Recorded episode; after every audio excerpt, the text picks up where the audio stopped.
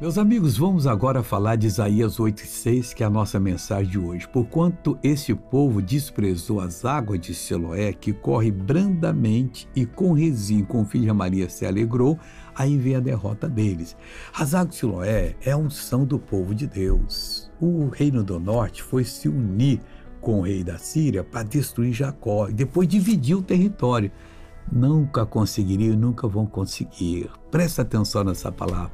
Os inimigos podem se unir todos contra você, não vão conseguir, porque Deus está com você, em nome do Senhor Jesus.